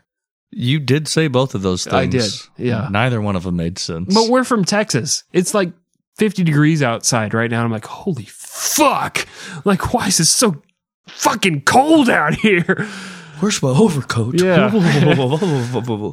Yeah, I got like fucking newspapers wrapped around me inside my fucking What? overcoat. no. No. No, no, I have a home, Greg. It's an efficiency apartment, but it's Okay. a home. I was about to put you out of your misery. I know he was about to. He he literally cocked a revolver and pointed it at my face. I had to I had to fucking adjust a little bit there because don't tell Greg, but I got kicked out of my efficiency apartment. I currently live nowhere. I'm on the streets. Okay, uh, would you like to continue the story of Stalin, Greg? Greg? Well, I have switched over to a beer for the first time in this podcast. Mm, I'm drinking a Mosaic IPA I'm horribly disappointed in you. from Community. Oh, like So- Soviet. I've obviously taken the Russian side of this story Yeah. 'cause story. It's all about the community, it is. except in this fake ass version of communism they have. Uh, yeah, they do have. Not that a real one would work, but yeah, let's see, America. this is, this certainly isn't communism. Vote Greg 2020. Well, as winter set in, the Germans figured that the Soviets would launch a counteroffensive at Stalingrad, but believed it would be a small one that the Sixth Army could easily defeat. They were convinced that the Soviets were actually planning an offensive up north against Army Group Center. See, here's the problem you run into when you have basically a thousand mile front running from the northern tip of Ru- the Soviet Union down to the southern tip. Mm-hmm. You have no idea where the counter is going to come Right. from. And so they thought, okay, we just lost at Moscow.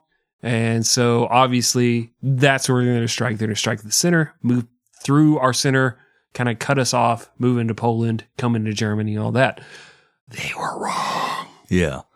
You know, because all they have to go off of is basically their, you know, spy network, Yeah. their, their observations. Uh, and speaking of observations, you know, this whole belief came from German observations that the Soviets were frequently bringing new troops to the front line in the north and then rotating them. In reality, the Soviets had been planning a large scale offensive in the south since mid September. It was called Operation Uranus. I had a eighth grade science teacher, real prick. Uh-huh. Not care for that guy. He insisted on calling it Uranus, so that you know all of us. he was gonna fucking fight this one man battle Yeah, against the proper pronunciation of this name. yeah, we hated this guy. He also said there's no such thing as cold, only the absence of heat. Which is That is it's- true. It's technically true, but when you're like sitting in It's class, a descriptor, motherfucker. yeah, you're sitting in class and it's like 40 degrees in the classroom. You're like, "M- Mr. Hawkins, it's very cold in here. There's no such thing as cold. You're like, please, you pedantic, you pedantic asshole. Yeah. Please turn on the fucking heater. No, it is cold. cold is a fucking absence of heat, you dumb motherfucker. Yeah. But he insisted because he, Said seventh grade Chris. yeah, exactly. He was, he uh, taught earth sciences.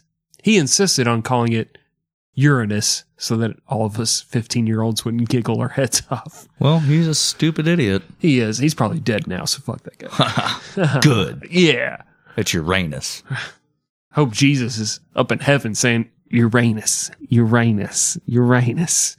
And he's like, what does this have to do with it? I don't know. I don't know a lot about this science teacher, Uh huh. but if I know anything, he's went- in hell. He went to hell. So Satan's like, Burning in hell for all eternity. Uranus, Uranus. Yes, there we go. I don't mean the planets. Or maybe Jesus is just coming over for a little He just visits. Friday night social, Yeah. throwing back a couple, Heaven's and got then it. they're both down there. I don't want to get I don't I don't want to get too religious, but heaven has to be pretty boring. Getting everything you want. So you go to hell. Oh yeah, I won the lottery again. Yay. Cool. I'm super rich. My Get to pa- hang out with my fucking uncle that touched me.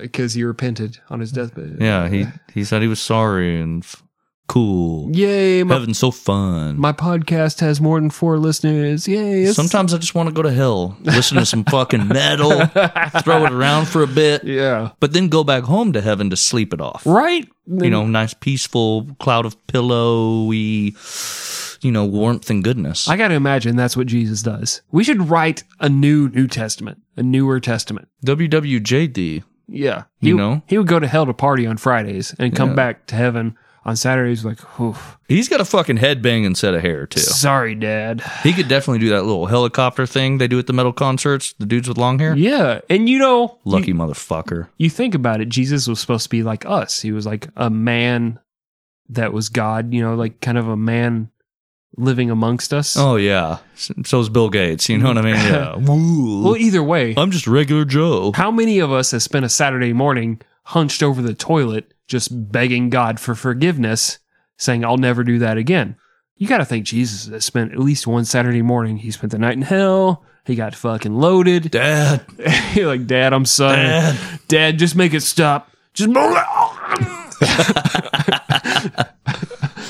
what are we talking about? Stalingrad? Oh yeah, something like that.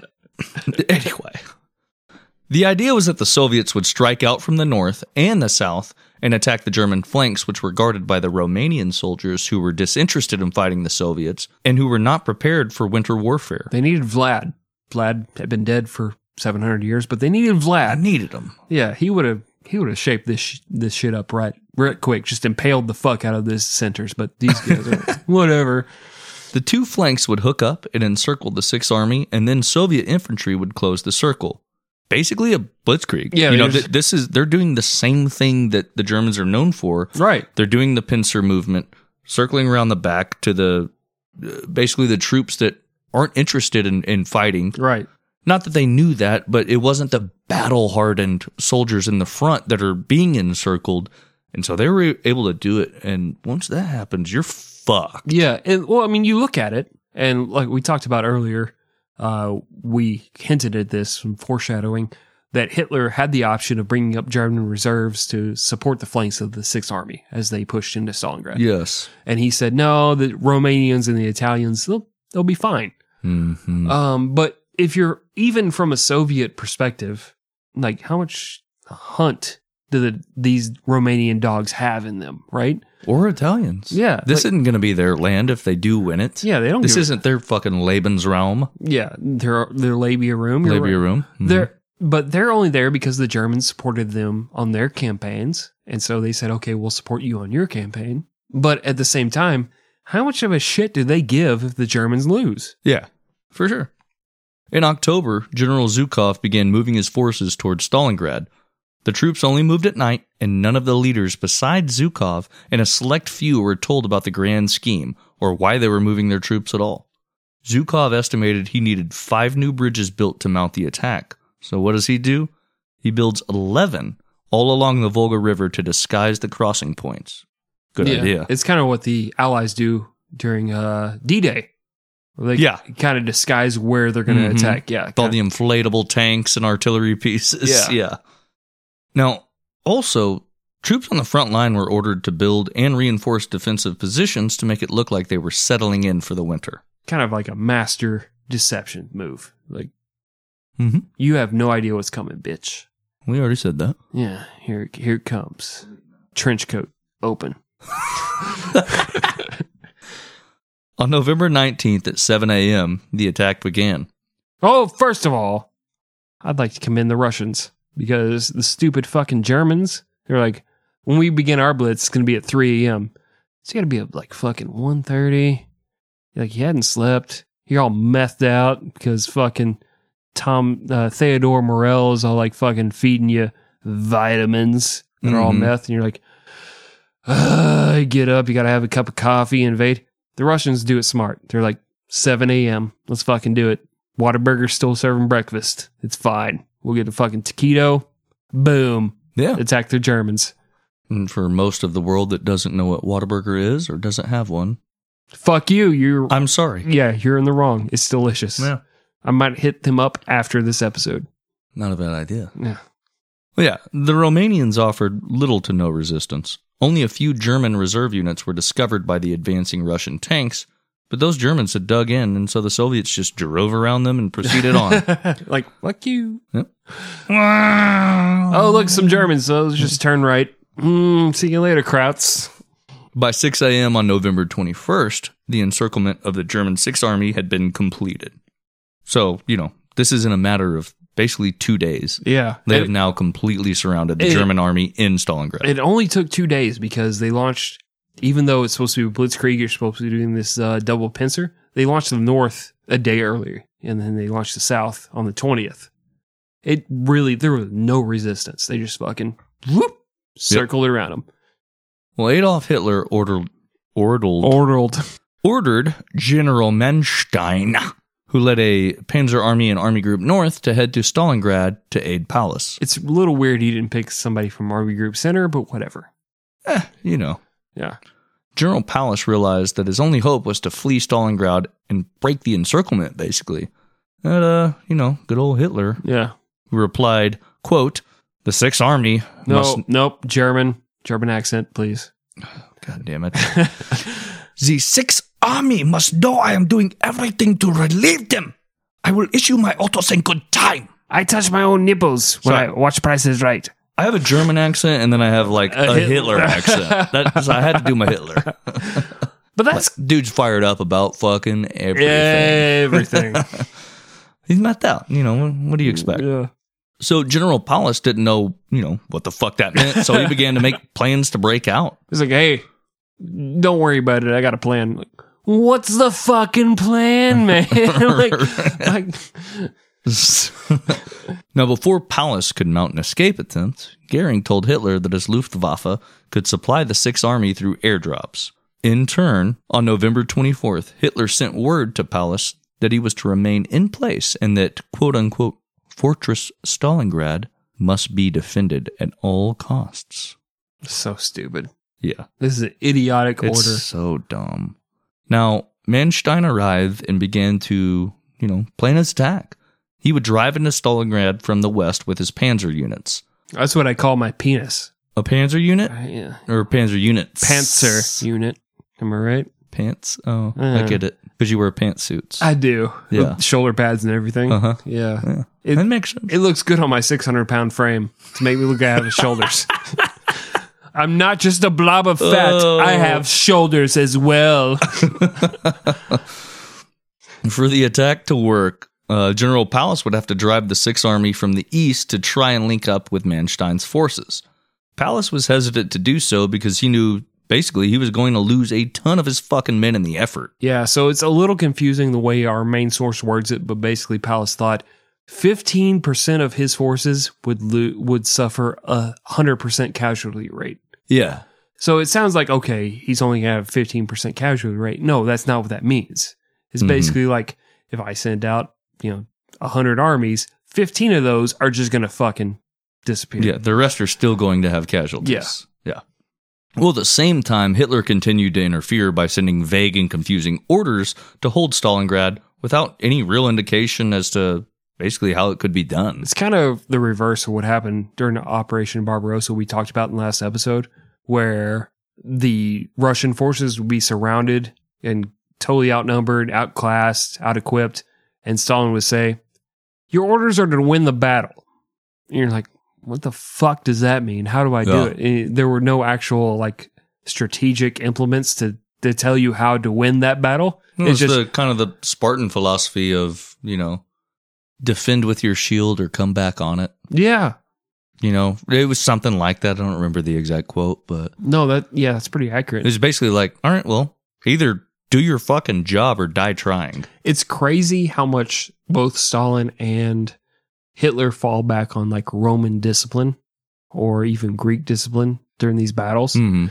uh, where they they fall back on those tactics of, well, here we are, we're just going to defend it until we die the last man, and that's how this goes. It's because it's still just like World War One, Mhm. even though we have uh, at this point in history means to overcome it.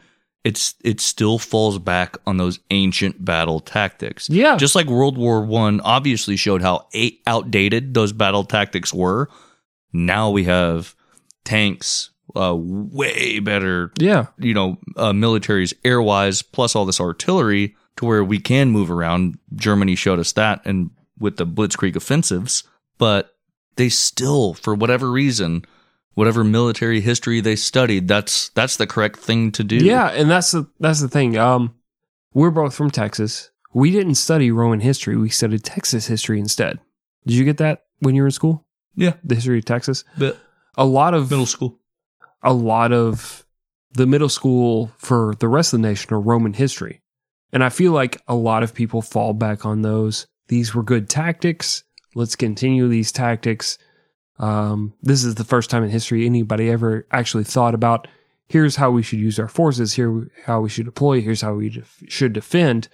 But it's like at some point you have to ignore history. And I hate to say that as a history podcast, but at some point during battle, you have to realize your station, your technology, and here's how we can adjust to make everything work for how we have adapted to, you know, the situation. We can, we have blitzkrieg tools. Why are we attacking Stalingrad? Why are we bogging down in a man on man war instead of just fucking surrounding it and, stal- and starving it like we did Leningrad? Well, no, and also you you would have to be able to just completely kill the arrogance Yeah. of both of these leaders. That is That I think that is the biggest reason That's- that this happened. Not Yes. so much the military uh, mind frame, yeah. but just the arrogance on both sides. Like, I think it was really fucking dumb for Hitler to do this. You know, but on on Stalin's side to overly defend this and send people into the meat grinder like he did. That's fucking stupid too. our our main source, uh, Stalingrad by Rupert Matthews, compares it, and Rupert. and I fucking I love this comparison because uh, I've I've studied this and I think it's an unnecessary battle that we just created out of nothing. He compares this very much to Gettysburg. Yeah. n- No, it, and it makes complete sense. There is no strategic value to this position. She's like, all right, we're, We're, this- ju- we're just this- gonna it's happening, it- motherfucker. We're just gonna fucking do this Yeah. right here. Your army versus my army. Let's see who fucking wins. it's like going out behind the bar and getting into a little fist fight. Yeah, and it, none of it makes sense from a strategic standpoint. You can say, okay, I don't give a shit about Stalingrad. I can move on. I can take these oil fields, or uh, Yeah, it wasn't part of the original plan. yeah, and, or even from Stalin's standpoint, he can s- I can distribute my troops along the fucking the offensive, the border here, Yeah. where, where the invasion, and I can strike out wherever the fuck I want. But, But- again, it was his namesake, Yeah. and that was where he fought in the Civil War in Yeah, Russia and yes, Yeah, that So- was a big thing. won. It's a huge thing for him. Yeah, and that's I mean that's it's Gettysburg to a T. It's, this is here. We're here. You're here. Let's just fucking finish. But again, this. it's arrogant. yeah, It's so arrogant on Yeah. both sides. yeah. And I really do want to do a series on the Civil War just to get to Gettysburg, just to I want to do Gettysburg for sure. yeah, just see how Lee fucked that all up. Gettys, ah, dude, it was more than Lee. Well, just Pickett's charge. Pickett's charge was just fucking Pickett's charge was dumb as fuck. dumb as fuck, and Yeah. that was all on Lee. We're already see we're spoiling another topic. Yeah, We keep spoiling the topics we want to talk about. it's just because we're so knowledgeable. We're gonna rope. Yeah, that- that's it. okay, I don't even know where the fuck we were. back to it. On December 12th, Manstein launched his half of the attack. It was a success, but he reached a river and had to slow his advance to allow the tanks to cross. On December 18th, Manstein contacted Paulus and asked him to be ready to move the Sixth Army in 48 hours. General Paulus refused. He was determined that the Luftwaffe could keep him supplied and he would hold out until Easter if he had to. The rescue effort was called off. And spoiler alert, Did not go well. he would not be able to hold out till Easter. Yeah, because of what happened exactly next. Go ahead, Greg. On December 24th, the Soviets captured the Luftwaffe's biggest airfield in Russia and destroyed 20% of the aircraft available to the Germans before being driven off. The men of the Sixth Army needed 500 tons of supplies a day to survive, but the Luftwaffe was now only able to provide about 100 to 150 tons on a good day. On a good day, if it was cloudy, Yeah. if there was a lot of This is German- Russian winter. yeah, if there were a lot of Russian uh, IL Sturmoviks, is that how you pronounce that? Their fighter planes. Probably. Yeah, if there were a lot of them in the air, Yeah, because there was an air blockade at this time yeah, too. and those those Sturmoviks greatly outperformed all of the German aircraft. And like you have said previously, the German aircraft were kind of shit, at least compared to like the British, all of these IL Sturmoviks, and I hope I'm pronouncing that right. They were outclassed by far in the air by these uh, aircraft, and so like if you went up there and they had to use the Stukas as their their basically the airdrops for all these fucking Right. supplies, their bomber planes, those were greatly outclassed by the fighters that the Russians had. So if it was a bad day, if the Russians had too many uh, sorties flying, you were just fucked. There's no way they were using Stukas to deliver that stuff, were they? They were absolutely using Stukas. Were they really? Yes. I did not know that. Yeah, and the Add Stukas this to a surprise misconception on Yeah. my part. The Stukas could fly, they could fly in a load, but they can only fly in once a day based on load time and flight time. I didn't realize it was that bad for the Germans. It really was. And Jesus. So they, you know, they didn't have C 150s or whatever. So C 130s C 130s, they, or C 5s. they had to fly in the Stukas, their bomber planes, because bomb, Okay. bombers could, you know, Drop payloads. carry more. Yeah. Yeah. But yeah, they could only fly in once a day. So they were limited, incredibly limited. And it just, that was the turning point in the war. And Goering was a fucking idiot. Well, that kind of brings me to something that, you know, I'd wanted to bring up is you had said last episode, you know, how kind of bad the T 34 tank was. Mhm. It wasn't great. No. They produced 53,000 of those motherfuckers Mhm. during the war. Yeah. They did have a really, really good tank. It was the uh, KV 1 Yeah. the Russians That did. sh- it showed up towards the end of this, uh, this defense. Yeah. yeah. And they're, you know, they're slower, Mm-hmm. kind of limited range and they were expensive. Not a lot of them out there, but they were like the best tank in the world. Yeah. They, the were- Russians had they, they were an answer to the, uh, the, tiger. Yeah, Yeah. it was a tiger. And the tiger had its own problems. The tiger broke down frequently It from was slow as fuck too, slow as hell, transmission problems like but it was crazy. a monster. Yeah, oil burning machine. And but yeah, uh, tigers weren't really involved in Stalingrad or Barbarossa, No, they weren't. but the KV one was, Yes, Uh, along with the T thirty four. And the T thirty four was not. It wasn't a great tank. T thirty fours was just a numbers game. yeah, They had a ton of them. yeah, and, and like we said in, in the last episode, they'd moved all of their factories from the west to the east, Mhm. so they keep producing these T they were thirty fours. pumping them out. Yeah, and so Everybody's starving. Hey, we got a bunch of T thirty fours though. yeah, and um, that was basically their approach. You're right. You know, it was, was let's produce as much as we can for the war effort. Fuck the civilians. hmm We'll win this war, and then you guys can, yeah, you can fuck. You can make more babies. It's fine. It's, who cares? It'll be okay. Yeah. Um, and just for the numbers nerds out there, I found this interesting.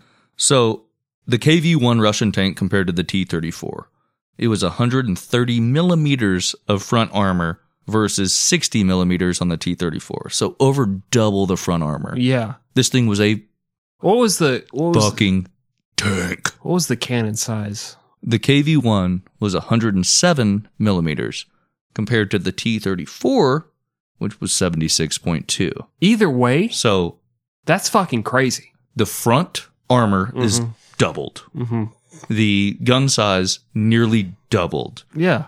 Now, Now, I don't know if if we have some old school listeners who have listened to our It's a series. hmm, The Sherman was upgraded from a 76 millimeter to a 77 millimeter cannon. And Yeah. that, that was designed to puncture the armor of a Panzer. it was a big upgrade. Yeah. So you're going from 77 to 177 millimeters. That's fucking huge. 107. Hun- I'm sorry, 107 millimeters. Yeah. That is fucking huge. Yeah, it's massive. Yeah, there is no way any Panzer, even the Tiger, which would come later, not really involved, like we said, not really involved in Barbarossa or Stalingrad, even the Tiger wouldn't be able to stand up to these KV ones. Right. It was ridiculous. Well, getting back to it, ammunition and fuel were rationed and only used when the Russians attacked German positions. Food began to run out and the horses were killed and eaten.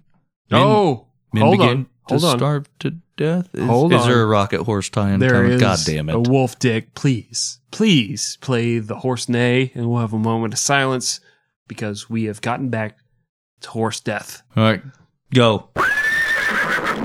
I do feel good because we don't have a lot of disguises. We haven't had any disguises. We haven't had God bless the USA in this fucking episode Because because yeah, but now they're going to be on your fucking mind and you're going to work them in. God damn it. I have had people, and I'm not going to lie, this is 100% truth. I've had people ask me, why haven't you worked in God bless the USA into these episodes? Of course you have. But at least, at least we don't have disguises. We don't have God bless. We don't have Lee Greenwood. At least we have horse death, and that is That is a common theme. that's thirty percent of our podcast. It's Yeah, history, man. yeah. There weren't a lot of fucking cars in much of this history. so naturally, A lot he of blew horse up his death. car. No, he Who fucking cares? Killed, Yeah. killed the horse. Yeah, horse had a soul.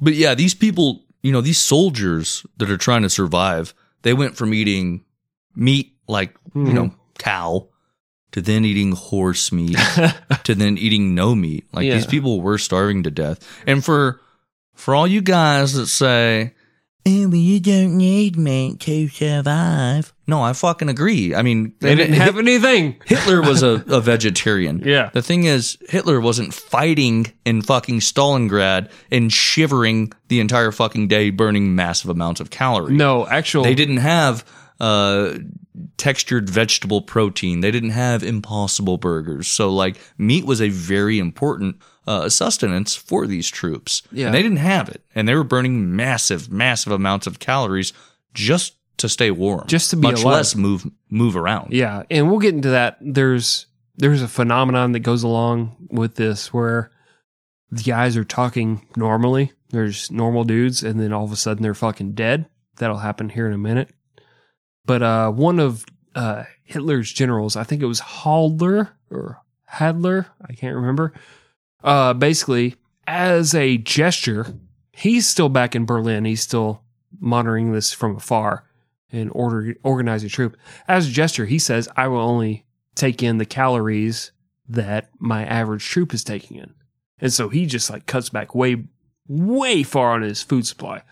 And he starts uh, starving to the point where he's just fucking delirious. And he's chilling in a fucking office. Yeah. And Hitler eventually orders that he eats under guard. Like he has to have a pistol pointed at his head so that he eats some fucking calories to get to the point where he can fucking function as a human.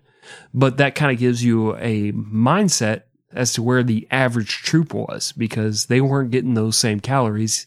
They were just fucking delirious like he was without those fucking that same meal. Yeah. Fucking hell on earth, man. Yeah. Well, diseases such as hepatitis, dysentery, and typhus ran rampant through the German forces. I mean, even fucking General Paulus, it was it's Yeah. basically kind of known that he was suffering dysentery. Yeah. Yeah. And he's a goddamn general. yeah. So if your top dude has this The poops. disease, Yeah. ah, I mean, just imagine the uh the lower dudes. Yeah. the subdudes. I was I was gonna say Untermensch, which is what that means, but I I don't want it to have that connotation. Yeah. By January 3rd, Palace estimated that of the 150,000 troops in the city, only 35,000 were capable of fighting. One fifth of your fighting force. Yeah. The Soviets offered to allow Palace to surrender on January 9th, but he refused, uh, basically because Hitler told him to. Yeah, you can't. You're not Hit- allowed. He wanted to. A large Soviet offensive was launched inside Stalingrad, and the Germans were divided into two small pockets of troops, one in the north and one in the south, with no way of communicating with each other. You know, the crazy thing is, when you think about that, like you have these two very, very small pockets of Germans left. Mm-hmm. When this battle just a couple months earlier, if you looked at a map, it was 90% plus German Yeah. occupied territory Yeah, a lot. like you had a very small sliver along that Volga Mhm. that was still Russian. Russians. And so when Hitler looks at that, he's like, yeah, fucking go ahead. It's easy to forget that at one point they were 200 yards away from taking the commander of the Soviet forces uh, in custody. Yeah, it's it's weird. It's also important to consider. I don't like to put a lot of stock in the fact that the Russian winter played a big role in, in these battles, but if you look at both Barbarossa and Stalingrad, the Germans were making huge strides throughout. These I think it battles. definitely played a role, not Yeah. in the actual fighting, but in the supply line. It just slows everything down. yeah. and everybody like even this second battle the the Germans are prepared for the Russian winter at this point. One, as you mentioned in our last episode, like the further you advance into an enemy's territory, the shorter their supply lines get Right. and the longer yours Yeah. get. So add in the horrific Russian winter. Mm-hmm. That's Yeah. slowed down like a motherfucker. Yeah, and if you look at this uh, battle, all of the Russian reinforcements are coming from Siberia, which was kind of like a no man's land. It was never going to be like a, a tactical advantage for the Right, Germans yeah. to attack. So, like you said, as the German supply lines, they it takes a lot longer for them to send reinforcements up from Germany and all that. The Russians can just fucking ship them by train and then by boat across the Volga from Siberia, and they're able to reinforce these these front lines and keep the battle going and stall the Germans. And that was what it was all about: German speed versus Russian defenses. Yeah. And in the end, and we'll get into this in a second. In the end, Russian defenses are going to be stronger. On January 30th, Hitler promoted Pallas to field marshal. Pallas, who was sick with dysentery, knew what that meant. Mm. Mm-hmm. There's a lot of subtext here. He had to poop a lot. No German field marshal had ever surrendered. And Pallas, like when he got that dispatch that basically told him he, he was promoted to field marshal, which was a very coveted, coveted fucking position. Oh yeah, Like only a few people had it. yeah. Well, he told a messenger to tell Hitler that he wouldn't kill himself because that was the subtext. Either find a way out of this Or end or it. die. Yeah. Because field marshals do not surrender. The next day, Paulus surrendered. The battle for Stalingrad was over. The Germans had been defeated. In total, the Soviets had lost over a million men defending their city. The Germans had lost over 800,000. The civilian death toll was never fully revealed by the Soviets. Some estimate that over 200,000 civilians died during the battle. Three main civilian districts were surveyed. In one, only 150 people out of 75,000 survived, 76 out of 50,000 in another, and 32 out of 45,000 people in the third. That's fucking crazy. This- That's that's just fucking crazy. That's just you have basically three hundred people out of three hundred thousand people. Uh, I mean, my math's probably fucking hazy at this point, but that's that's insane. Like that many people are just fucking gone. Yeah. I mean, it's less than that, even less than 300. Yeah. This battle would prove to be a crucial turning point in the war. Not only did the defeat force Hitler to redeploy troops from the Western Front to the East, which would only increase the likelihood of defeat in the West, but it also proved that the German army was not superhuman and could be beaten, which was something that neither the Allies nor the Axis powers had seen up to this point. It was a wound from which the German army would never recover. The end. The fucking end. All right, Greg. Let's get into misconceptions slash surprises. Greg, what is your surprise or misconception about this story? Yeah, so my big surprise here was I knew that kind of the Russians used the classic pincer, you know, tactics against the German, which were a big part of the Blitzkrieg. Right? Um, they used it here in the Battle of Stalingrad. What I did not realize is that General Zhukov had secretly transported around a million troops to Stalingrad for this secret offensive. Uh, they moved at night to avoid detection, hunkered down during the day Yeah. so that It kind of looked like they're all, all in the defensive. Yeah. they were completely surprised by this Mhm. and it completely fucked the germans It did. so Good riddance, by the way. yeah i i didn't realize that that was how that worked that's how these reinforcements came up was you know even though the germans were looking they still didn't see it because they were hiding in plain sight Right.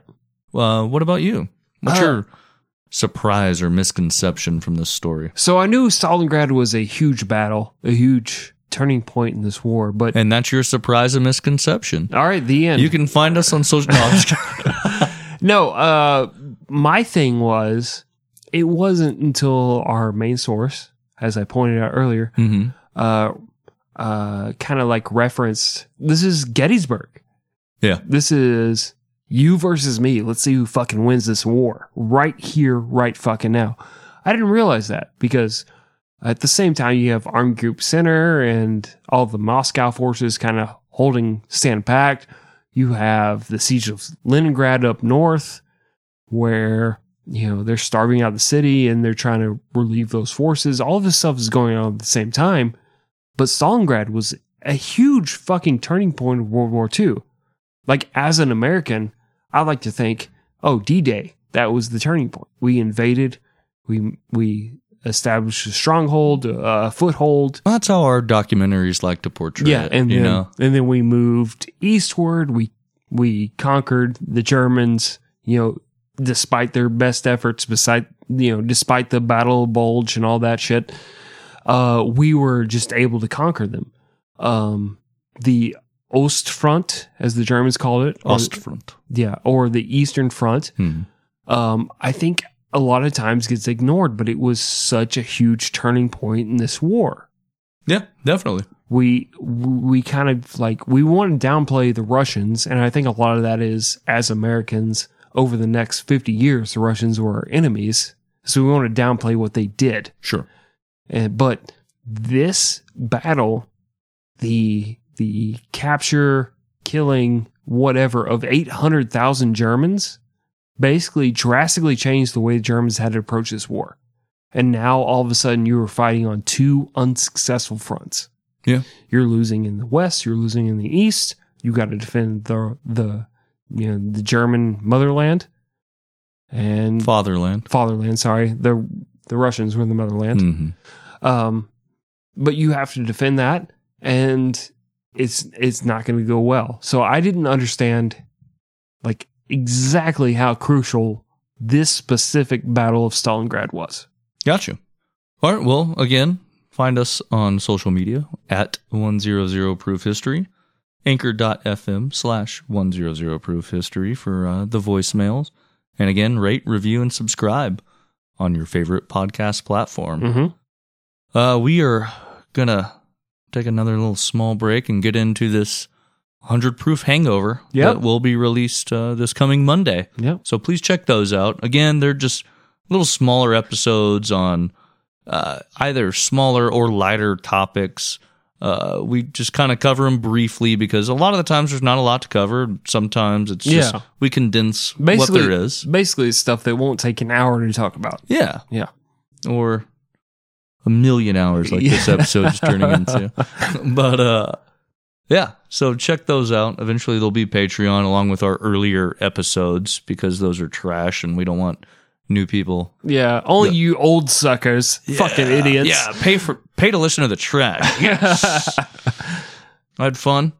I had a lot of fun, despite the fact that Yay! like like two million people died here, Greg. Yeah, woo! Yay! It was eighty years ago. All those people are dead. Who gives a shit? hey, technically, Uh huh. all of Stalingrad had been destroyed. Mm-hmm. So they, they were homeless. oh, fuck them then. Bye, homeless. Yeah, if they're homeless women, double fuck them from both sides.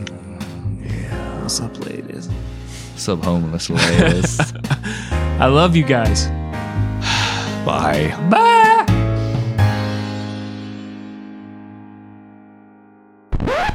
You open the dick door. I'm gonna walk through.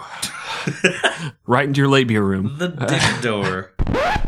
You have wasted so much of my precious, valuable fucking time. I love the Jews. Big fan of the Jewish people. Not even the middle of a sentence or anything. How's your anus? In the first day of fighting, 3,000 of Rodip. Why don't I remember this name? Mm, it's hard. It's spelled stupid. Russians are idiots.